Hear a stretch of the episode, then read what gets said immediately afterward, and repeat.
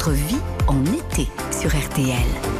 Alors que vous partiez en vacances ou non, peut-être que vous allez vous, vous, séparer de votre progéniture cet été, quelques semaines chez les grands-parents, qui sont sans doute ravis de les garder, ou alors en voyage, en colo. Comment ça se passe quand on les envoie en vacances seuls pour la première fois? On est avec François Petit, bonjour. Bonjour. Directeur de l'association CESL, ça veut dire création, épanouissement, sport et loisirs. Depuis 1985, vous organisez des voyages et des colos euh, pour nos enfants. Alors, dites-nous tout d'abord à partir de quel âge on peut laisser son enfant partir tout seul? Au niveau de la... Nous, on commence à organiser des séjours à partir de 4 ans. Voilà. 4 ans oui. Et il y a une prépa. C'est pas un peu jeune, ça euh, les, les, enfants, comment vivent-ils euh, quand ils ont 4 ans d'être séparés de. Mieux que les parents. euh, les enfants, non, ils le vivent. On est sur des petits séjours, des petits séjours qui vont faire du 5, euh, du 5 jours, mmh. du 7 jours.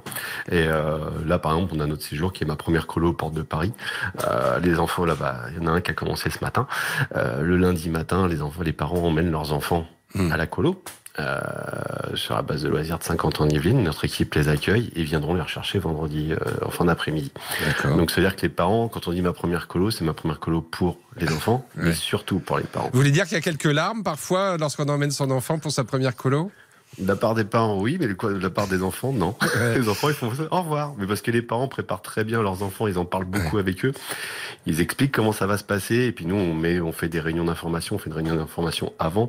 Euh, comme ça, ils peuvent voir le directeur, la directrice du séjour qui va expliquer comment se passe ouais. la journée. Enfin, Ils vont les rassurer. Mais, mais un, un, enfant de 4 ou 5 ans qui n'a jamais été séparé de ses parents, vous voulez nous dire que il ne pleure pas euh, quand on lui dit si, allez ça y est il faut partir oui. si, si, il peut faire le coup de blues euh, je dirais c'est comme à l'école au départ, quand il y a la rentrée des classes qui se fait, euh, c'est à trois ans. Ça fait déjà un an qu'ils sont à l'école, en fait, en quelque sorte. Hein. Donc, ils ont déjà connu cette séparation, Hmm. euh, tout simplement. Et, et, et qu'est-ce qu'on doit dire à son enfant quand on se prépare à, j'allais dire, à couper, à, à couper pour quelques jours là?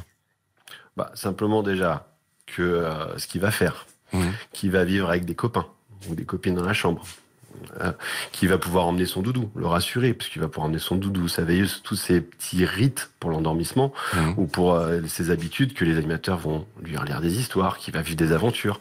Voilà, ça, ça va être tout ça. Et puis surtout, le rassurer que bah oui, euh, papa et maman, bah, eux, ce qu'ils vont faire pendant ce temps-là, bah, ils vont travailler, ils vont peut-être euh, prendre, euh, aller au théâtre ou se retrouver un petit peu, enfin, prendre mmh. aussi un petit peu de temps pour eux. Et les enfants, bah, du moment qu'ils savent que leurs parents vont bien, mmh. ils vont bien. Mmh. Le, le, petit coup de téléphone, il est envisageable ou pas? Et est-ce que ce sont les parents qui sont demandeurs ou les enfants? Alors, les parents sont demandeurs. Ouais. Les enfants, moins. Vous voyez, ce matin, j'ai eu, euh, j'ai eu pareil, une maman qui me faisait des sourires. Elle me dit, mais mon enfant m'a dit qu'il pouvait pas m'appeler pour, qu'il m'a pas appelé pour un colo parce qu'il avait pas mon numéro. C'est étonnant, je l'ai mis sur l'affiche. Je fais, oui, je fais, mais le directeur, bah, ils sont ravis de la colo, mais, et je lui dis, mais il a, il a peut-être pas demandé. Il me dit, oui, je sais qu'il a pas demandé le numéro. voilà.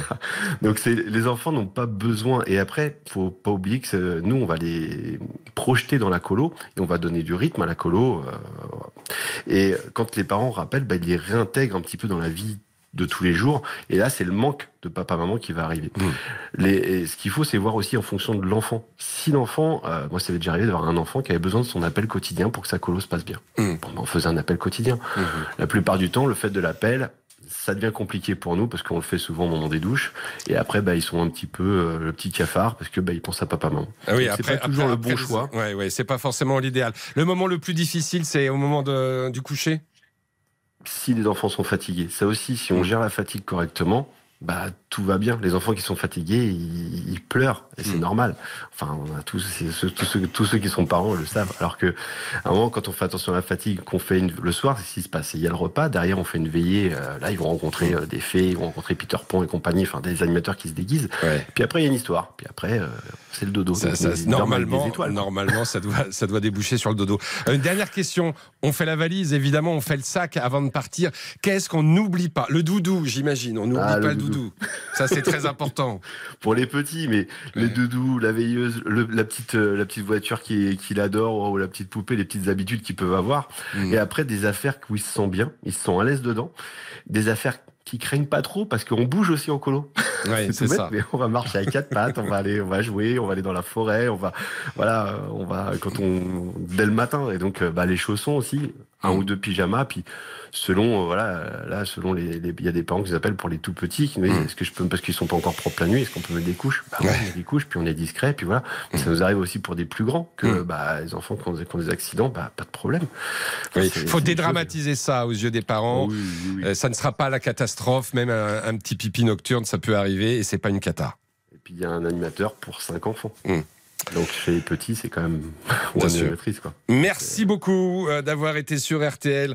François Petit, donc euh, directeur adjoint de CESL, ça veut dire création, épanouissement, sport et loisirs. Et bonnes vacances à tous.